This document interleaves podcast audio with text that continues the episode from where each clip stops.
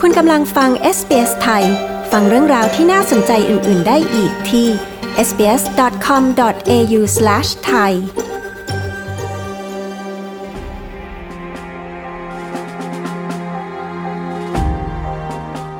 สัมภาษณ์พิเศษจาก SBS ไทยวันนี้นะคะ เรานำกลับมาให้ฟังกันอีกครั้ง กับการพูดคุยกับพลตำรวจตรีปวีนพงศิริน อดีตหัวหน้าคณะสืบสวนคดีค้ามนุษย์ชาวโรฮิงญา ที่เคยให้สัมภาษณ์กับ SBS ไทย ซึ่งเผยแพร่ครั้งแรกในช่วงเดือนธันวาคมปี 2015 เมื่อพลตำรวจตรีปวีน เดินทางมายังออสเตรเลียใหม่ ๆ เพื่อขอลี้ภัยที่นี่ เรานำมาให้ฟังกันอีกครั้ง โดยเป็นการพูดคุยถึงความโหดเหี้ยมของขบวนการค้ามนุษย์ การทำงานของเขา และปมที่ทำให้เขาต้องลี้ภัยมายังออสเตรเลียค่ะ ดิฉัน บริสุทธ์สดใส SBS ไทยรายงานนะคะ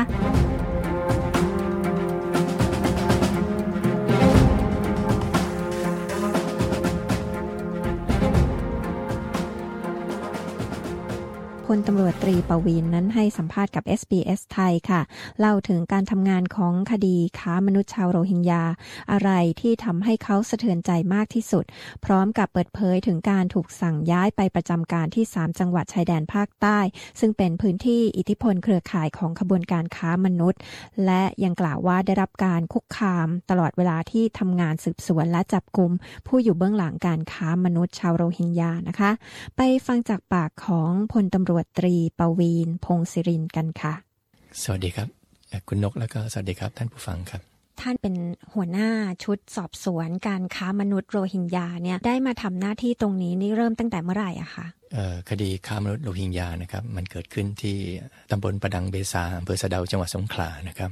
เมื่อวันที่หนึ่งพฤษภาคมในปีนี้นะครับ มีการพบศพจำนวนมาก หลังจากนั้นทางท่านพลตำรวจเอกเอกอังสนานุนนะครับ เป็นรองผู้จัดการตำรวจแห่งชาตินะครับ แล้วก็ในฐานะเป็นผู้อำนวยการศูนย์พิทักษ์เด็กและสตรี แล้วก็ทำหน้าที่ปราบปรามการค้ามนุษย์ด้วย ได้โทรศัพท์เรียกให้ผมเนี่ยไปร่วมทำการสืบสวนสอบสวนในคดีนี้นะครับ ตั้งแต่เมื่อวันที่ 5 พฤษภาคมนะครับ จากการที่ท่านได้ไปช่วยดูแลคดีนี้เนี่ยนะคะ เป็นหัวหน้าชุดสอบสวนคดีนี้เนี่ยนะคะ ท่านได้ค้นพบอะไรบ้างอะคะ แล้วอะไรที่ท่านคิดว่าสะเทือนใจที่สุดที่ท่านได้ค้นพบคะก็เห็นการมีการกักขังมนุษย์นะครับ โดยตั้งเป็นแคมป์มีการควบคุมตัวไว้ทำเหมือนกับสินค้านะครับ แล้วก็มีการจับตัวชาวโรฮิงญาไว้เนี่ยไม่ให้เดินทาง ไปไหนนะครับ ให้อยู่ในบริเวณที่ควบคุมนะครับ แล้วก็อยู่กันอย่างแออัด ให้อาหารก็เท่าที่จำเป็นนะครับ แล้วมีการนำตัวชาวโรฮิงญาที่มีญาติพี่น้องอยู่ที่บังคาเทศ หรืออยู่ที่เมียนมาเนี่ยแล้วก็ให้โทรศัพท์ไประหว่างที่โทรศัพท์เนี่ยก็จะมีการทุบตีให้ชาวโรฮิงญาเนี่ยร้องด้วยความเจ็บปวดนะครับ แล้วก็ให้ทางญาติไถ่ตัวส่งเงินมานะครับ โอนเงินมาบางส่วนเนี่ยครับอดอาหาร นะครับบางส่วนเนี่ยก็พิการนะครับเนื่องจากอยู่ในที่ควบคุมในที่จำกัด แขนขาลีบนะครับหรือบางส่วนเนี่ยเจ็บไข้ได้ป่วย แล้วก็บางคนก็เสียชีวิต การเสียชีวิตเนี่ยพวกแคมป์ต่างๆเนี่ยเขาก็จะใช้วิธีการฝังในบริเวณตรงนั้นนะครับ จึงเป็นเหตุให้ว่าเมื่อมีการไปพิสูจน์ทราบในพื้นที่เนี่ยก็พบผมฝังศพเนี่ยจำนวนมาก และมีการขุดโครงกระดูกขึ้นมาเนี่ยถึงจำนวน 30กว่าโครงด้วยกันนะครับ แล้วก็ช่วงแรกที่เจ้าหน้าที่เข้าไปเนี่ยก็พบ ผู้เสียชีวิตเนี่ยที่ทิ้งศพไว้จำนวนหนึ่งศพ แล้วก็คนที่เจ็บป่วยนะครับที่ใกล้จะเสียชีวิตเนี่ยแต่ยังไม่เสียชีวิตนะครับอีกหนึ่งคนนะครับ ซึ่งตอนหลังเนี่ยได้มีการนำตัวส่งไปโรงพยาบาล แล้วก็มีรอดชีวิตได้ครับ นั่นคือฟาร์มโหดเหี้ยมทารุณของกลุ่มกระบวนการค้ามนุษย์ทั้งหมดเหล่านี้ครับ ค่ะขบวนการนี้ก็คือเป็นขบวนการที่ใหญ่มากใช่ไหมคะ แล้วมีคนร่วมเยอะแยะเลย แต่อย่างไรก็ตามเนี่ย ขบวนการพวกนี้ทำอยู่ได้โดยที่เหมือนกับทุกคนไม่ทราบทั้งๆทที่เป็นขบวนการใหญ่มาก มันน่าจะมีคนทราบ ใช่ครับ ผมก็ร่วมกับทีมคณะทำงานนี่ครับทำงานกันอย่างหามรุ่มหางค่ำนะครับ เนื่องจากว่ามันเป็นเหตุการณ์ที่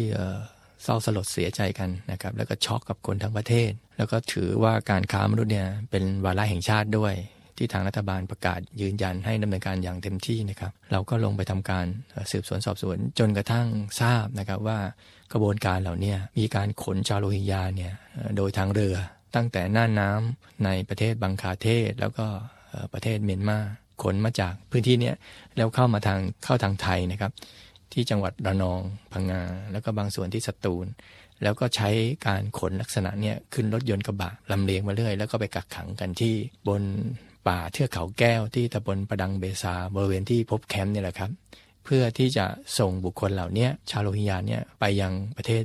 มาเลเซีย ซึ่งมีในหน้าเนี่ยเขาต้องการไปใช้แรงงาน ทั้งในสวนยาง ในสวนปาล์มแล้วก็ในเรือประมงครับ จากที่เราได้ทราบเนี่ยก็มีการออกหมายจับ 153 หมายจับเนี่ยคนที่ออกหมายจับเนี่ยเป็นคนที่อยู่เป็นเหมือนกับว่าเป็น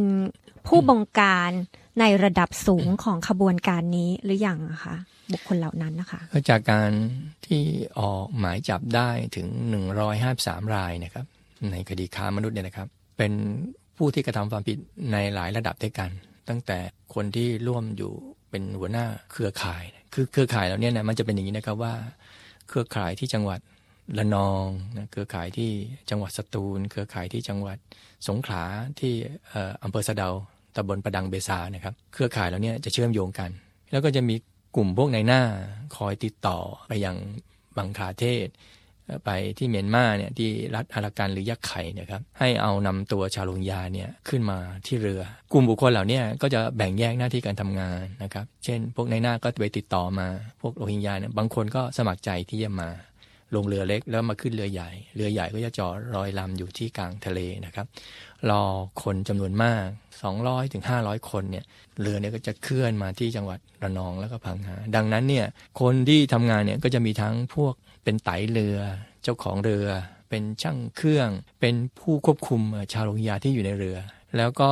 เรือเล็กที่ไปถ่ายคนโรฮิงญาเนี่ยออกจากเรือใหญ่ แล้วมาขึ้นฝั่ง อาจจะไปพักพิงในป่าละเมาะตามเกาะแก่งต่างๆ จนกระทั่งเห็นว่าเหมาะเหมาะสมควรแล้วติดต่ออะไรเรียบร้อยแล้ว ก็จะขึ้นรถยนต์กระบะบรรทุกตามถนนเส้นทางของทางใต้นะครับ ไปถึงอำเภอสะเดาที่ประดังเบซาเพื่อเข้าค่าย ดังนั้นเนี่ยก็จะมีกลุ่มกระบวนการเหล่านี้อยู่ในหลายระดับด้วยกัน ทั้งคนคุมแคมป์นะครับ คนเฝ้าของพวกเราชาวโรฮิงญาเหล่านี้ คนที่ส่งสเสบียง คนขับรถ แล้วก็มีตัวการใหญ่คอยบงการทั้งนักการเมืองท้องถิ่น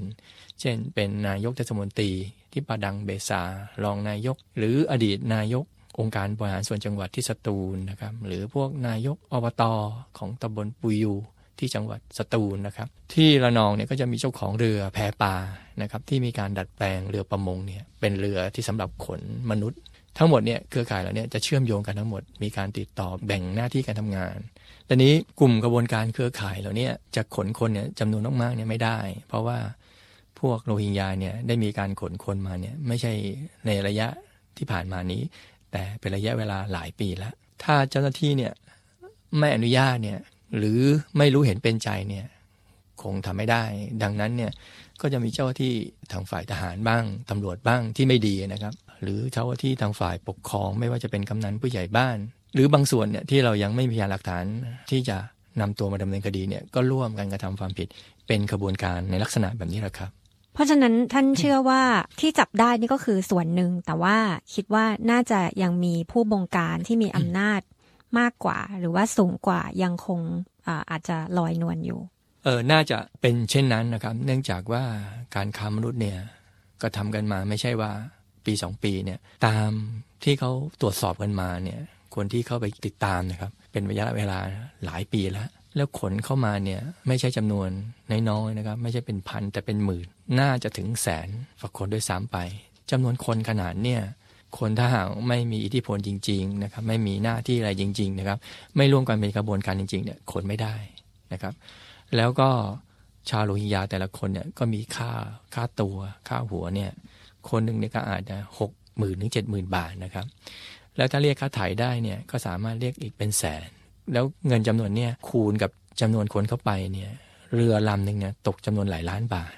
แล้วเรื่องความจริงจังของรัฐบาลในการปราบปรามการค้ามนุษย์เนี่ยล่ะคะเพราะว่าเราเห็นท่านนายกรัฐมนตรีก็มีการสั่งการลงมาที่จะจัดการเรื่องนี้ให้ได้ภายใน10วันบ้าง หรือว่าภายในไม่กี่วันบ้างเนี่ย จากการที่ท่านได้ลงไปทำงานตรงนี้จริง ๆ เนี่ย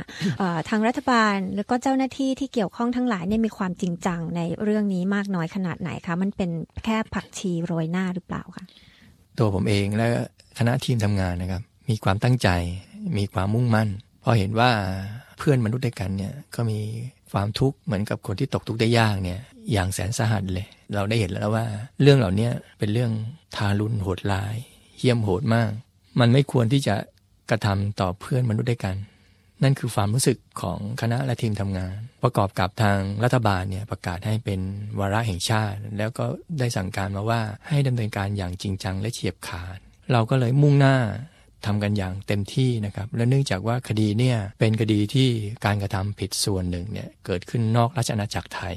อายการสูงสุดเนี่ยเป็นผู้ที่รับผิดชอบ ดังนั้นเนี่ยตำรวจเนี่ยจะสอบสวนโดยลำพังไม่ได้ ทางอายการสูงสุดเนี่ยจึงได้แต่งตั้งคณะพนักงานสอบสวนฝ่ายตำรวจ ร่วมทำงานกับพนักงานอายการ โดยมีทางพลตำรวจเอกเอกอังสนานนท์เนี่ยรองผู้จัดการตำรวจแห่งชาติในขณะนั้นนะครับเป็นผู้รับผิดชอบ เราก็ทำงานเนี่ย ร่วมกับทางอายการเนี่ยมาตลอดนะครับไม่ทำงานโดยลำพัง การทำงานตรงนี้จะต้องมีการปรึกษาหารือมีปัญหาตรงส่วนไหนก็จะหารือกัน การสอบสวนพยาน การสอบสวนผู้ต้องหา หรือการสอบสวนใครก็แล้วแต่เนี่ยจะต้องร่วมกันทั้งอายการ และกับพนักงานสอบสวนฝ่ายตำรวจ จึงจะชอบด้วยกฎหมาย ทุกคนในทีมงานเนี่ยจึงทำด้วยความเชื่อโดยประสิทธิใจว่าเราจะทำงานเนี่ยเพื่อเพื่อนมนุษย์ในการและเพื่อผลประโยชน์ของประเทศชาติ ณขณะนั้นเนี่ยมันมีสถานการณ์ในเรื่องประชาคมโลกเนี่ยเฝ้าจับตาดูเรื่องนี้อยู่ด้วย ดังนั้นเนี่ยทุกสิ่งทุกอย่างเราเหมือนถึงเหมือนกับเสมือนหนึ่งเป็นตัวแทนคนไทยทั้งประเทศนะครับ ที่จะต้องทำตรงส่วนนี้ให้ดีที่สุด เราจึงมีความจริงใจ และมีความตั้งใจมาก ประกอบกับกระบวนการ ดำเนินคดีของกฎหมายไทยนะครับ เมื่อมีการจับกลุ่มผู้ต้องหาคนแรก ระยะเวลาการดำเนินคดีเนี่ยมีเวลาจำกัดแล้ว เมื่อจับกลุ่มเนี่ยคนแรกเนี่ยการควบคุมตัวในเบื้องต้นเนี่ยเราสามารถควบคุมควบคุมตัวได้แค่ 48 ชั่วโมงเท่านั้นเองในการสอบสวนนะครับ หลังจากนั้นแล้วเนี่ยเเราจะต้องนำตัวผู้ต้องหาเนี่ยไปยื่นคำร้องต่อศาลนะครับเพื่อขออำนาจศาลเนี่ยขอฝากขังไว้ในระหว่างการสอบสวนนะครับ ครั้งครั้งหนึ่งเนี่ยไม่เกิน 12 วันรวมแล้วเนี่ยไม่เกินเนี่ยเครั้งหรือ 7 ฝากนะครับรวมระยะเวลาทั้งหมดเนี่ย84 วันเท่านั้นเอง ที่จะต้องสอบสวนเนี่ยให้เสร็จสิ้น ในจำนวน 84 วันเนี่ยไม่ใช่ว่าทางตำรวจเนี่ยจะสอบสวนได้ทั้งหมดเนี่ยเราจะต้องเหลือเวลาเนี่ยให้กับทางฝ่ายอายการได้พิจารณาด้วย ดังนั้นเนี่ยเราจึงมีระยะเวลาเนี่ยในการสอบสวนเนี่ยได้เพียงวางแผนไว้นะฮะว่า 50กว่าวัน นะครับเราจะต้องสอบสวนให้เสร็จส่งสำนวนการสอบสวนทั้งหมดเนี่ยให้กับอายการ เพื่ออายการจะได้มีเวลาพิจารณาเนี่ยประมาณสักเดือนเศษแล้วหลังจากนั้นเนี่ยอายการจะได้สั่งฟ้องหรือสั่งไม่ฟ้องนะครับตามที่คณะทีมทำงานเนี่ยได้รวบรวมหลักฐานมา นั่นนั่นคือการสภาพบังคับของเราต้องทำงานแบบนั้น แล้วเมื่อเราสอบสวนมีการจับกลุ่มได้ละ ถึงเวลาปั๊บเนี่ยเราก็มีการส่งสำนวนคดีเนี่ยค้ามนุษย์ ไปยังอายการสูงสุด หลังจากที่การค้ามนุษย์เนี่ย เราทำคดีเสร็จไปเนี่ยในในเบื้องต้นนะอายการสูงสุดก็มีการสั่งการ เปิดเอาไว้ว่า เนื่องจากยังมีผู้กระทำความผิดอื่นอีก จึงให้ทำการสืบสวนสอบสวนต่อไป เพื่อนำตัวมาดำเนินคดีนะครับ ตรงนี้ก็จะให้อำนาจทางทีมทำงานเนี่ยทำได้ต่อไป แต่ขณะเดียวกันคดีค้ามนุษย์เนี่ยมันเป็นความผิดมูลฐานเรื่องการฟ้องเงินด้วย คือหมายความว่าถ้าได้เงินมาจากการกระทำความผิดเรื่องค้างเงินเนี่ยถ้าหากมีการ ยักย้ายถ่ายเทโอนเงินเหล่านี้เปลี่ยนแปลงสภาพเงินเนี้ยไปยังบุคคลอื่น เช่นนายกอได้กระทำความผิดแล้วได้เงินมา แล้วไปส่งไปให้โอนให้ไปในขอด้วยวิธีการ หรือในขอเนี่ยกลุ่มบุคคลเหล่านี้ก็จะมีความผิดฐานร่วมกันฟ้องเงินด้วย จึงได้รับคดี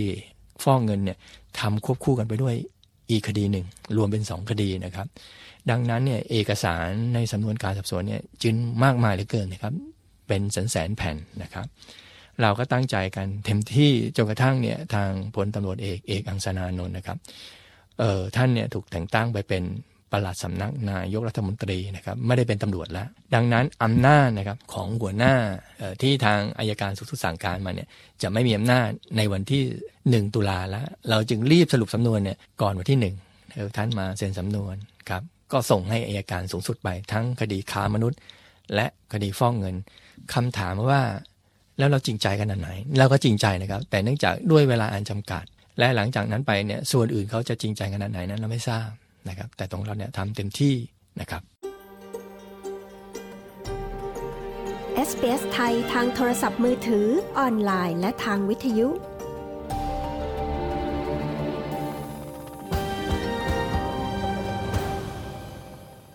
จากการที่ท่านเนี่ยไม่ได้ดูแลตรงนั้นแล้วเนี่ยนะคะแล้วก็ได้ลาออกจากทางราชการมาแล้วด้วย ท่านคิดว่าการที่จะดำเนินคดีกับผู้ที่เราได้ออกหมายจับมา แล้วก็ได้ได้มีการจะขึ้นศาลกันเนี่ยนะคะ คิดว่าการดำเนินคดีในส่วนนั้นเนี่ยจะสามารถเป็นไปได้อย่างราบรื่น แล้วก็มีประสิทธิภาพอย่างที่ท่านคาดหวังไว้หรือเปล่าคะ ถึงแม้ว่าจะไม่มีผมในทีมแล้วนะครับ แต่ผมก็เชื่อว่าเจ้าหน้าที่ในส่วนที่เหลือนะครับ ก็คงจะพยายามผลักดัน ให้งานเนี้ยมันประสบความสำเร็จ แต่จะมีประสิทธิภาพมากน้อยขนาดไหนนั้น เราคงจะไม่สามารถจะคาดการได้นะครับ ทั้งนี้ก็เนื่องจากว่าคนที่มาทำคดีค้ามนุษย์เนี่ยจะเห็นเลยว่าท่านเอกเนี่ยก็ไม่สามารถเป็นตำรวจได้ ผมเองเนี่ยถูกย้ายไปในที่อัน ไม่อยากจะไปนะครับ แล้วก็ในที่สุดก็ผมก็ต้องออกมากำลังใจและขวัญของทีมทำงานเนี่ยแน่นอนก็จะกระทบแน่นอนรวมทั้งพยานต่างๆเนี่ยเราจะต้องกำกับและควบคุมดูแลนะครับให้พยานเหล่านี้เบิกความให้เป็นประโยชน์ตามความจริงให้มากสุดเนี่ยจะดำเนินการไปตามที่เราตั้งใจหรือเปล่านั้น เป็นเรื่องที่จะต้องน่าห่วงใยเป็นอย่างยิ่ง ไม่ต้องไปหวังว่าจะไปขยายจับกลุ่มเพิ่มเติมนะเอาเฉพาะเท่าที่มีอยู่เนี่ยก็ต้องเฝ้าติดตามเลยละครับ สำหรับตัวท่านเองเนี่ยนะคะ ที่บอกว่าท่านถูกย้ายไปสามจังหวัดชายแดนภาคใต้ ซึ่งท่านคิดว่าไม่เป็นธรรมเนี่ยท่านมีความหวั่นเกรงยังไงบ้างคะแล้วทางท่านนายกประยุทธ์เนี่ยก็บอกว่าคนดีทำความดีก็ไม่เห็นจะต้องกลัวอะไรสำหรับตัวท่านเนี่ยคิดเรื่องนี้ยังไงคะ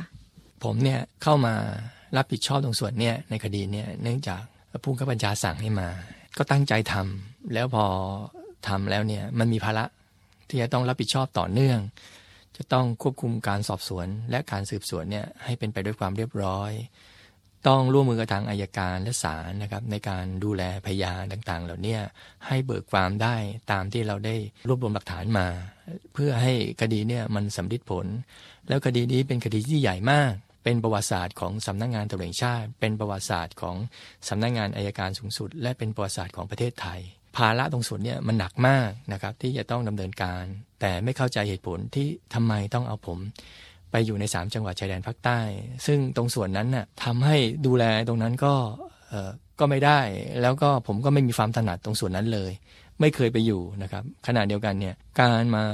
ทำคดีเนี่ยมีการจับกลุ่มผู้มีอิทธิพลจำนวนมาก ทั้งเจ้าหน้าที่ของรัฐที่มีอาวุธมีกำลัง ทั้งนักการเมืองท้องถิ่น ทั้งนักพ่อค้านักธุรกิจ พวกเหล่านี้มีสมัครพรรคพวกมาก เขาย่อมหาเล่นงานได้ผมได้ตลอดเวลาในพื้นที่ตรงส่วนนั้น ประกอบกับการแต่งตั้งโยกย้ายกันเนี่ยมันไม่มีเหตุผลนะครับ มติของคลมเนี่ยคณะรัฐมนตรีเนี่ยมติคณะรัฐมนตรีเนี่ยกำหนดไว้ว่าผู้ที่จะไปอยู่ 3 จังหวัดชายแดนภาคใต้ต้องสมัครใจไป ผมไม่ได้สมัครใจไป เพราะเนื่องจากมีภารกิจตรงส่วนนี้การแต่งตั้งครั้งนี้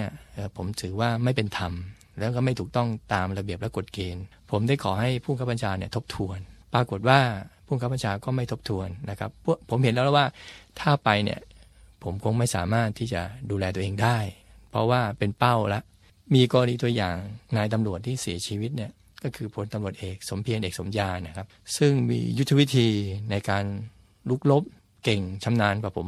หลายเท่าตัวนะครับ ผมไม่สันทัดตรงส่วนนี้ก็ยังเอาชีวิตไม่รอด หรือแม้แต่เพื่อนผมนะครับพลตำรวจตีดพดลเผือกโสมนนะครับที่ ขาขาดนะครับ ก็จะเจอสถานการณ์แบบนี้ผมไม่อยากให้มีประวัติศาสตร์ซ้ำรอยนะครับ ผมจึงเลือกที่จะลาออกนะครับ และเห็นว่าไม่มีความยุติธรรมต่อการทำหน้าที่นะครับ การในการแต่งตั้งยกย้าย พื้นที่ที่มีการค้ามนุษย์รุนแรงมากนะครับ เช่นที่ประดังเบซานะครับ สงขลาที่พังงาเนี่ยปรากฏว่านายตำรวจเนี่ยได้รับการปูบำเหน็จเลื่อนตำแหน่งให้สูงขึ้น นะครับ เช่น คนที่รับผิดชอบประดังเบซาในขณะนั้นนะครับ ไปเป็นผู้การจังหวัดสมุทรปราการ ผู้การจังหวัดสงขลาไปเป็นผู้การจังหวัดชนบุรี หรือผู้การจังหวัดพังงานะครับที่มีโลหิยาไปขึ้นจำนวนมากนะครับได้ขึ้นไปเป็นรองผู้จัดการภาคแปดเหล่านี้เป็นต้นนะครับ แล้วขณะที่ผมเนี่ยทำงานมานานนะครับ แล้วก็ในทีมทำงานของผมเองเนี่ยก็ไม่มีใครเลื่อนเป็นในผลสักคนเดียว แล้วการที่ท่านมาขอลี้ภัยในออสเตรเลียเนี่ย ท่านคิดว่าท่านอยู่ที่ประเทศไทย โดยที่ไม่ปลอดภัยยังไงคะแล้วทำไมถึงคิดว่ามาขอลี้ภัยที่ออสเตรเลียเนี่ยจะปลอดภัยมากกว่าค่ะ จากการที่ผมอยากให้พุ่งกบัญชาเนี่ยทบทวนนะครับ แต่ปรากฏว่าพลตำรวจเอกจากทิพย์ชจินดา ผู้ชาการตำรวจชาตินะได้ยืนยันว่าจะไม่ทบทวน และให้ผมไปอยู่สามจังหวัดชายแดนภาคใต้ แล้วก็ ยืนยันว่าได้นุมัติให้ลาออกไปแล้วผมเห็นว่าผู้ข้าบัญชาระดับสูงสุดเนี่ยไม่ปกป้องไม่คุ้มครองนะครับไม่มีความเมตตา แล้วก็ไม่เห็นใจกับเจ้าที่ผู้ทำงาน แล้วกรณีเนี่ยเกิดความขัดแย้งระดับสูง ผมเห็นว่าถ้าอยู่ตรงนั้นมันก็อันตรายกับผม เมื่อไม่เป็นตำรวจแล้วจะต้องมาขึ้นศาลเนี่ยใครจะคุ้มครอง แล้วถ้าหากให้การตามข้อเท็จจริงนะครับ กระทบต่อเจ้าหน้าที่นั้นนะ ผมจะมีความปลอดภัยหรือเปล่า สิ่งที่ดีที่สุดนะครับ ก็คือการไปหาสถานที่ที่คิดว่าปลอดภัย ซึ่งคงจะมีสักแห่งหนึ่ง ในโลกใบนี้นะครับ ที่จะให้ผมยืนอยู่ได้ตรงไหนก็ได้ครับจากที่ท่านทำงานมาทางด้านนี้นะคะ เรื่องค้ามนุษย์เนี่ยค่ะ ท่านเคยได้รับการข่มขู่หรือว่าถูกเตือนหรือว่ามีความรู้สึกว่าตัวเองไม่ปลอดภัยยังไงบ้างคะพอจะยกตัวอย่างได้ไหมคะเออผมมีการข่มขู่เนี่ย มาโดยตลอด เช่นกรณีที่ผมไปบรรยายเรื่องคดีค้ามนุษย์โรฮิงญาเนี่ยที่สำนักงงานตำรวจชาติ ซึ่งขณะนั้นมีเจ้าที่ของสหรัฐอเมริกาที่ทำเรื่องค้ามนุษย์เนี่ยมาฟังด้วยเนี่ยพอผมบรรยายจบเนี่ยมีในตำรวจระดับสูงเนี่ยมาเตือนผมว่าทหารเนี่ยเขาไม่พอใจนะ ก็ให้ระมัดระวังด้วยให้ท่านเอกเนี่ยไปเคลียร์ด้วย นั่นครั้งหนึ่ง ระหว่างที่ผมทำงานอยู่เนี่ยมีนายทหารก็เตือนมานะครับว่าอย่าทำงานมันอันตรายนะครับ ถ้าหยุดได้หยุด และการออกหมายจับทหารเนี่ยเป็นเรื่องที่ผู้ข้าบัญชาหลายฝ่ายเนี่ยไม่อยากให้ทำก็มันอีกหลายเรื่องนะครับที่ที่เรารู้แล้วละ่ะที่ผมทำงานมานานเนี่ยมันอันตราย แต่เนื่องจากเนี่ยในครั้งแรกที่อธิบายว่าเราเข้าใจว่ามันเป็นวาระแห่งชาติ แล้วเราตามทำตามพยานหลักฐาน แต่ที่สุดเนี่ยก็มาเจออันตราย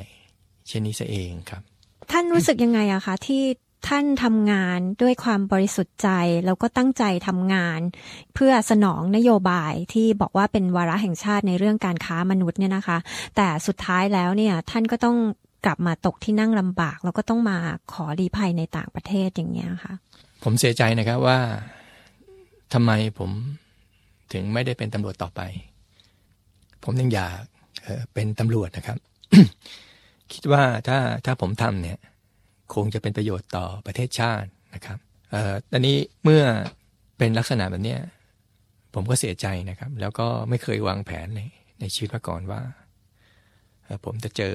เหตุการณ์แบบนี้ครับสำหรับเรื่องการค้ามนุษย์ในประเทศไทยนะคะ โดยเฉพาะการค้ามนุษย์ชาวโรฮิงญาเนี่ย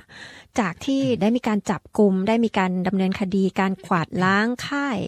ที่ กักขังชาวโรฮิงญาไปแล้วเนี่ย ท่านคิดว่าเรื่องนี้มันหมดไปจากเมืองไทยแล้วจริงหรือ เมื่อสักครู่เนี่ยได้อธิบายไปนะครับว่า เราเราสอบสวนเนี่ยเนื่องจากมีกรอบระยะเวลา ให้เราดำเนินการให้เมื่อมีการจับกลุ่มผู้ต้องหาคนแรกแล้วเนี่ย เราต้องเร่งสอบสวนให้เสร็จในระยะเวลาเนี่ย84วันใช่ไหมครับทั้งเนี่ยเมื่อส่งสำนวนไปเนี่ยไม่ใช่หมายความว่ากระบวนการ จะเสาะแสวงหาผู้กระทำความผิดเนี่ยอื่นอีกเนี่ยจะจะหมดจะหยุดไปอายการสูงสุดก็สั่งมาแล้วว่ายังมีผู้กระทำผิดอื่นอีกเป็นจำนวนมาก จึงให้คณะทีมทำงานเนี่ยดำเนินการต่อไป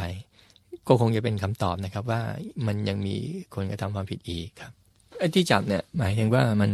ยังยังไม่หมดแล้วครับนะถ้าถ้าสืบสวนต่อไปเนี่ยมันก็ต้องมีอยู่แล้วแต่นี้ตรงเนี้ยถามว่ามันจะหมดไปหรือเปล่า มันก็เป็นเรื่อง ที่ผู้ที่รับผิดชอบเนี่ยจะต้องพิจารณาและไต่ตอง วางแผนให้ดีนะครับ แล้วก็วาระแห่งชาติเนี่ยเป็นเรื่องสำคัญ เนื่องจากเป็นผลประโยชน์ของประเทศชาติด้วยนะครับ ที่ทุกคนเนี่ยจะต้องดูแลตรงส่วนนี้อย่าให้เกิดความเสียหายท่านอยากจะฝากอะไรถึงรัฐบาลไทยนะคะ ในเรื่องของการค้ามนุษย์ แล้วก็เกี่ยวกับกรณีของตัวท่านเองด้วยนะคะผมไม่กล้าฝาก ใครหรอกครับนะแต่ผมอยากให้พี่น้องประชาชนเนี่ยได้ตระหนักถึงว่าปัญหาของบ้านเมืองเราเนี่ยค่อนข้างซับซ้อนมาก ควรจะฟังตามข้อเท็จจริง กลับมาฟังข้อเท็จจริงดีกว่านะครับ อย่างการที่ผมไปสัมผัสมันเนี่ย ผมก็ยังยืนยันนะเวลานี้เนี่ยว่าเราได้ทำกันเนี่ยโดยไม่มีเบื้องหน้าเบื้องหลังใดทั้งสิ้นนะครับ ไม่เกี่ยวเรื่องการเมืองเลย ไม่เกี่ยวเรื่องผลประโยชน์ใดทั้งสิ้นนะครับ คณะทำงานเนี่ยตระหนักถึงความโหดร้ายและความโหดเหี้ยม แล้วก็การกระทำความผิดกฎหมาย เราต้องการเอาคนกระทำผิดเนี่ยมาลงโทษดันนั้นนะการบังคับใช้กฎหมายเนี่ยของประเทศไทยเนี่ยมันเป็นปัญหามาก เป็นปัญหาที่เกาะกินในสังคมไทยเนี่ยอย่างมากเหลือเกินนะครับ ความเหลื่อมล้ำในการบังคับใช้กฎหมายเนี่ยมีมากผู้มีอิทธิพล ผู้มีกำลังทรัพย์เนี่ยสามารถซื้ออิสระเสรีได้ คนที่ยากจนเนี่ยโอกาสน้อยนะครับ เจ้าหน้าที่เนี่ยถ้ามีอิสระและมีความมุ่งมั่นจะทำให้ให้เกิดประโยชน์ตรงส่วนนี้จริงจังนะครับ ให้เสมอภาคกันเนี่ยยากมาก เป็นเรื่องที่ประชาชนคนไทยทั้งประเทศเนี่ยคงจะยอมรับนะครับ ว่าเป็นอย่างเช่นนั้นจริง ๆ กรณีเช่นคดีค้ามนุษย์โดยหิงญาเนี่ยเป็นตัวอย่างที่ชัดเจนครับ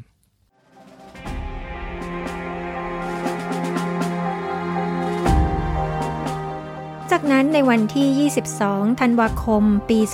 2015 SBS ไทยก็ได้เสนอบทสัมภาษณ์พลตำรวจตรีปวีนพงศิรินอีกครั้ง หลังจากที่นายกรัฐมนตรีไทย และทางผู้บัญชาการตำรวจแห่งชาติของไทยในขณะนั้น ออกมาแสดงความเห็นเกี่ยวกับกรณีของพลตำรวจตรีปวีนค่ะ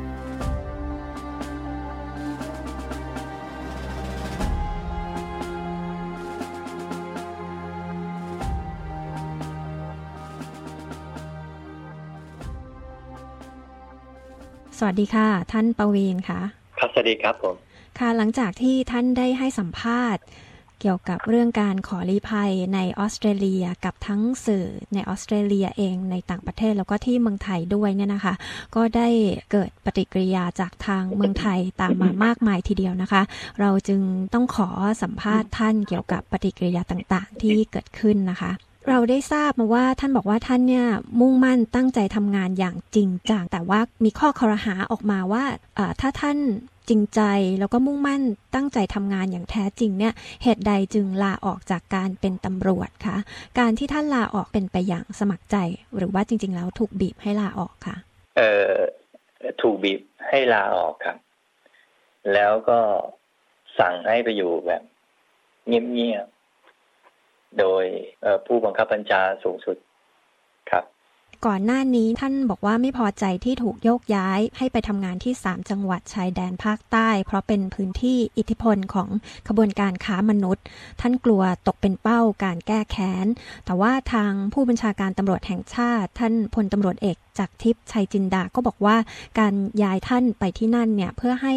ทำคดีค้ามนุษย์อย่างต่อเนื่อง ท่านมีความเห็นยังไงคะ แล้วเหตุใดจึงคิดว่าไปทำคดีต่อเนื่องที่นั่นไม่ได้คะผมขออธิบาย ดังนี้นะครับว่าคดีค้ามนุษย์เนี่ยศาลเนี่ยยังพิจารณาว่าเห็นสมควรเนี่ยย้ายจากศาลจังหวัดนาทวีเนี่ย ไปอยู่ที่ศาลอาญา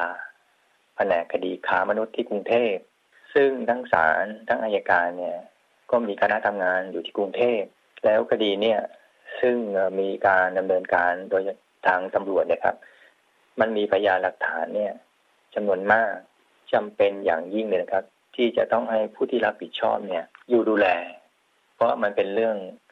ออวาระแห่งชาตินะครับ ต้องให้ความสำคัญของคดีเนี่ยเป็นลำดับ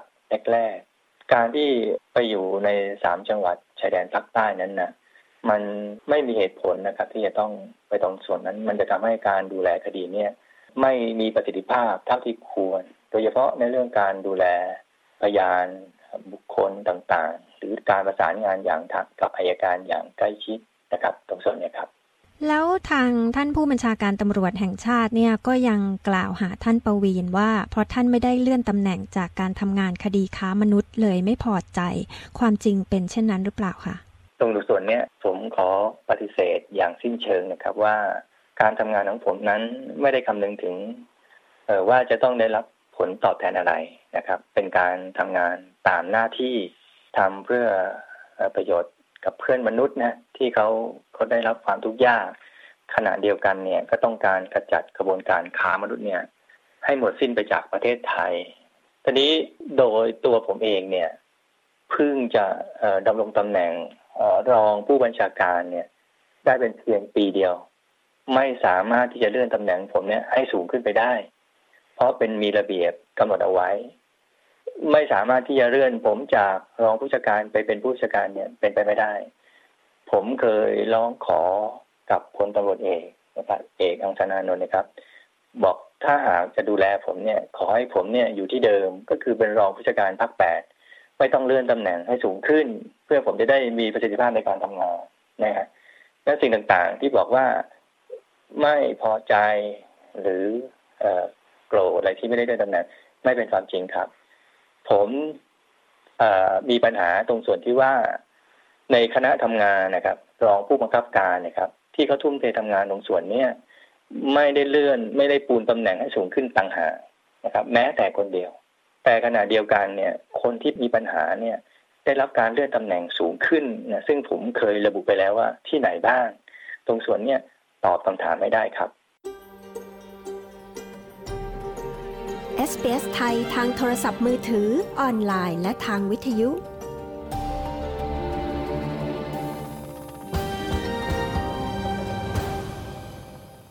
ในด้านที่ทางพลตำรวจเอกจากทิพย์ชัยจินดามาบอกว่าเนี่ยที่ทางภาค 8 เนี่ยท่านเองก็อยู่ไม่ได้ พยายามที่จะหาตำแหน่งให้ท่านที่อื่น เพราะว่าทางภาค 8 ไม่มีใครเอาท่านประวีน เรื่องนี้ท่านทราบมาก่อนหรือเปล่าคะ ผมอยู่เป็นตำรวจที่ภาค 8 นะครับ ตั้งแต่ปี 2541 ต่อเนื่องกันมาเนี่ยจนกระทั่งถึงปี 2558 ผลการปฏิบัติงานนั้น ผมว่าผมมีผลงานที่ดีเด่นนะครับ ส่วนคนที่เพิ่งจะมาเนี่ยเเพิ่งจะมาเป็นผู้บังคับบัญชาไม่นานนี่เองนะครับนั่นเป็นคำที่เขากล่าวนะครับ ซึ่งผมไม่ทราบ ตรงส่วนเนี้ย ต้องมีคำถาม เพราะอะไรไม่ดีตรงส่วนไหน แล้วมีเหตุผลอะไรถึงกล่าวเช่นนั้น ซึ่งตรงส่วนนี้เขาต้องตอบให้ได้นะครับ ทีนี้ไปถึงเรื่องการที่ท่านได้กล่าวว่าเเคยถูกทั้งในตำรวจและในทหารระดับสูงนั้น มาเตือนอยู่เป็นประจำเกี่ยวกับการทำงานของท่าน ทางด้านนายกรัฐมนตรีประยุทธ์จันโอชา แล้วก็ทางท่านผู้บัญชาการตำรวจแห่งชาติเนี่ยบอกว่าขอท้าให้ท่านประวีนเปิดเผยชื่อบุคคลเหล่านั้น เพราะว่าถ้าเป็นจริงเนี่ยจะได้เอาเรื่องถูกตัว ท่านสามารถเปิดเผยชื่อบุคคลเหล่านั้นได้ไหมคะ การที่จะเปิดเผยกล่าวหานั้นน่ะ มันไม่มีหลักประกันอะไรว่า ถ้าผมกล่าวไปแล้วเนี่ยเขาจะฟ้องผมหรือเปล่าครับ แล้วการที่ไปแจ้งความนั้นน่ะ ผมไปแจ้งความกับร้อยตำรวจตีร้อยตำรวจโทพันตีพันโท เพื่อดำเนินคดีกับผู้บังคับบัญชา หรือคนที่มีอำนาจมาก ๆ เนี่ย ใครเขาจะทำให้ ผมเป็นตำรวจมานานเนี่ย ผมรู้ผมทราบดีครับ ว่ามันเป็นไปไม่ได้ สิ่งที่ผ่านมาเนี่ยตลอดการทำงานเนี่ย ผมต้องอดทนนะครับ ราะผมทราบดีว่าการทำงานเนี่ยมันก็จะเป็นแบบนั้นตลอดแหละครับ โดยเฉพาะในแต่ละคดีคดีเนี่ยก็จะมีลักษณะแบบนี้เพราะปัญหาของประเทศไทยคือเรื่องการบังคับใช้กฎหมาย ซึ่งไม่สามารถทำได้กับผู้ที่มีอำนาจมีสมัครพรรคพวก บุคคลเหล่านี้เขาสามารถที่จะติดต่อกับคนที่มีอำนาจเนี่ยเพื่อให้ช่วยเหลือได้ ตรงส่วนนี้ต่างหากนะครับ ที่ทำให้การทำงานนั้นไม่ดำเนินไปอย่างราบรื่นครับ และยังมีสิ่งที่ทำให้ทางผู้บัญชาการตำรวจเนี่ยไม่พอใจเป็นอย่างมาก แล้วก็เรียกร้องให้ท่านประวินถอนคำพูดเนี่ยนะคะ ที่มีบทสัมภาษณ์บางส่วนบอกว่ามีทหารเลวและตำรวจเลวอยู่ในขบวนการค้ามนุษย์ ท่านหมายความว่ายังไงคะแล้วอยากจะอธิบายเพิ่มเติมเกี่ยวกับตรงจุดนี้ไหมคะ ผมไม่ถอนคำพูดโดยเด็ดขาดครับ เพราะผมระบุเฉพาะในองค์กรขนาดใหญ่นั้นมันไม่มีคนดีทั้งหมด มันก็จะมี คนไม่ดี ถ้าหากใครก็แล้วแต่ ถ้าไม่ใช่เป็นคนไม่ดีนะครับ คงไม่ต้องเดือดร้อนนะครับ ผมไม่ได้ระบุว่าเป็นคนนู้นนี้แต่ผมหมายถึงคนที่กระทำความผิด นั่นคือคนที่เป็นคนเลวนะครับ หรือใครยืนยันไหมครับว่า องค์กรแต่ละองค์กรนั้นมีคนดีร้อยเปอร์เซ็นผมขอยืนยันว่าไม่มีแน่นอนครับ ทางท่านจักทิพย์เนี่ยบอกว่าท่านประวีนได้สร้างความเสื่อมเสียให้แก่ประเทศชาติ แล้วก็สถาบันในการที่ออกมาพูดเรื่องนี้กับสื่อทั้งสื่อไทยแล้วก็สื่อต่างประเทศ ท่านคิดยังไงอะคะ แล้วเหตุใดท่านคิดว่าตนเองต้องพูดแทนที่จะปิดปากเงียบคะผมขอเรียนอย่างนี้นะครับว่าสิ่งที่ผมพูดต่อไปเนี่ย ไม่ได้เกิดจากความโกรธ หรือความน้อยเนื้อทำใจใดทั้งสิ้น สิ่งที่ ผมทำเนี่ย หรือว่าที่ดำเนินการมาเนี่ย ก็เพื่อเรียกร้องสิทธิให้กับเหยื่อนะซึ่งถูกกระทำอย่างโหดร้ายทารุณ และมีการสูญเสียชีวิตเนี่ย เป็นจำนวนมาก ซึ่งไม่ต้องคิดว่าเขาเป็นเชื้อชาติเผ่าพันธุ์ใด เจ้าหน้าที่ของบ้านเมืองเนี่ย ที่อยู่ในประเทศที่มีการกระทำนะ เป็นหน้าที่ที่จะต้องปกป้องคุ้มครองดูแล และเรียกร้องสิทธิความถูกต้องความยุติธรรมให้กับคนเหล่านั้นตั้งหา อีกประการหนึ่ง การที่ประเทศไทยของเราเนี่ยถูกตราหน้าว่าเป็นประเทศที่มีการค้ามนุษย์เนี่ย ซึ่งผมในฐานะที่เป็นเจ้าหน้าที่จำเป็นที่จะต้องปกป้องให้พี่น้องคนไทยทั้งประเทศ ซึ่งไม่มีส่วนเกี่ยวข้องกับขบวนการค้ามนุษย์ ต้องเสื่อมเสียชื่อเสียงไปด้วย เราจึงต้องดำเนินคดีกับขบวนการผู้กระทำความผิดกับค้ามนุษย์เนี่ยอย่างเฉียบขาด เพื่อให้กระบวนการค้ามนุษย์เนี่ย ให้หมดสิ้นไปจากประเทศไทย คนที่มาปกป้องคุ้มครองนะครับ ผู้กระทำความผิด หรือมีส่วนได้รับผลประโยชน์จากการค้ามนุษย์ต่างหากเนี่ยที่เป็นการทำลายชาติ นั่นคือสิ่งที่ผมยังยึดมั่น และคิดว่าสิ่งที่ผมทำนั้น ไม่ใช่เป็นการทำลายชาติ แต่ประการใดทั้งสิ้นครับ การที่ทางการไทยบอกว่าจะฟ้องข้อหาหมิ่นประมาทท่านเนี่ยนะคะ ท่านคิดอย่างไรแล้วก็จะทำอย่างไรต่อไปในเรื่องนี้คะโดยหลักของกฎหมายเนี่ย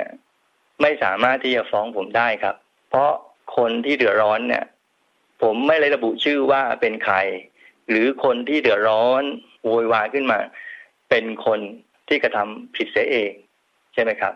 อันผมไม่ได้ระบุว่าใครนะครับ ท่านก็มีความมั่นใจว่าทางนู้นจะฟ้องร้องท่านไม่ได้ โดยหลักกฎหมายแล้วทำไม่ได้ครับ เพราะสิ่งที่สิ่งที่ผมพูดนั้นน่ะเพื่อต้องการที่ให้กับผู้ที่เกี่ยวข้องนำไปแก้ไขนำไปปรับปรุง เพื่อประโยชน์ต่อประเทศชาติและประชาชนทั้งประเทศครับ ไม่ใช่เพื่อตนเองครับผม ในเรื่องของการขอลี้ภัยในออสเตรเลียนะคะ ตอนนี้ท่านอยู่ในขั้นตอนไหนคะ แล้วหากไม่ได้รับอนุญาตให้ลี้ภัยที่นี่เนี่ย ท่านมีแผนที่จะดำเนินการยังไงบ้างคะ ตรงส่วนนี้เป็นสิทธิของผมนะครับที่จะต้องดำเนินการ ผมก็คงจะไม่บอกกล่าวให้กับผู้ใดได้ทราบเป็นเรื่องที่ผมจะต้องดำเนินการตามลำพังนะครับ ตามเส้นทางของผมนะครับ วิถีทางซึ่งผมก็ไม่ได้ปรารถนาว่าจะมาทางนี้ครับ ขอบคุณท่านประวีนพงศิรินนะคะ ที่คุยกับ SBS ไทยเกี่ยวกับข้อกล่าวหาต่าง ๆ นี้นะคะ ขอบพระคุณมากครับ ครับ สวัสดีครับ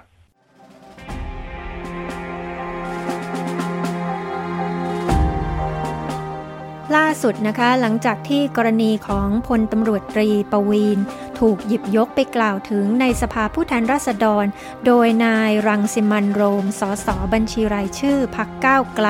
ในวันที่ 18 กุมภาพันธ์ปีนี้ หลังจากนั้นในวันที่ 21 กุมภาพันธ์ พลเอกประยุทธ์จันโอชานายกรัฐมนตรีก็กล่าวเกี่ยวกับพลตำรวจตรีปวีนที่ได้กล่าวหาว่ามีการข่มขู่และแทรกแซงการทำงานของเขาจากผู้มีอำนาจนะคะ ทางพลเอกประยุทธ์จันโอชาก็กล่าวถึงประเด็นนี้ โดยบอกว่าเครื่องหมายคำพูดนะคะเขามีคดีอะไรหรือก็ไปร้องทุกมา ผมไม่ได้ขอให้เขาออกไปไม่ใช่หรือ เขาออกไปเองไม่ใช่หรือ ใครจะไปทำอะไรเขาได้ บ้านเมืองมีคือมีแปรมีกฎหมายอยู่ ลเอกประยุทธ์จันโอชากล่าวค่ะ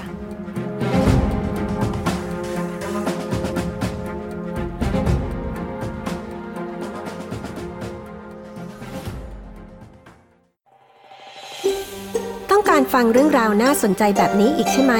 ฟังได้ทาง Apple Podcast Google Podcast Spotify หรือที่อื่น ๆ ที่คุณฟัง podcast ของคุณ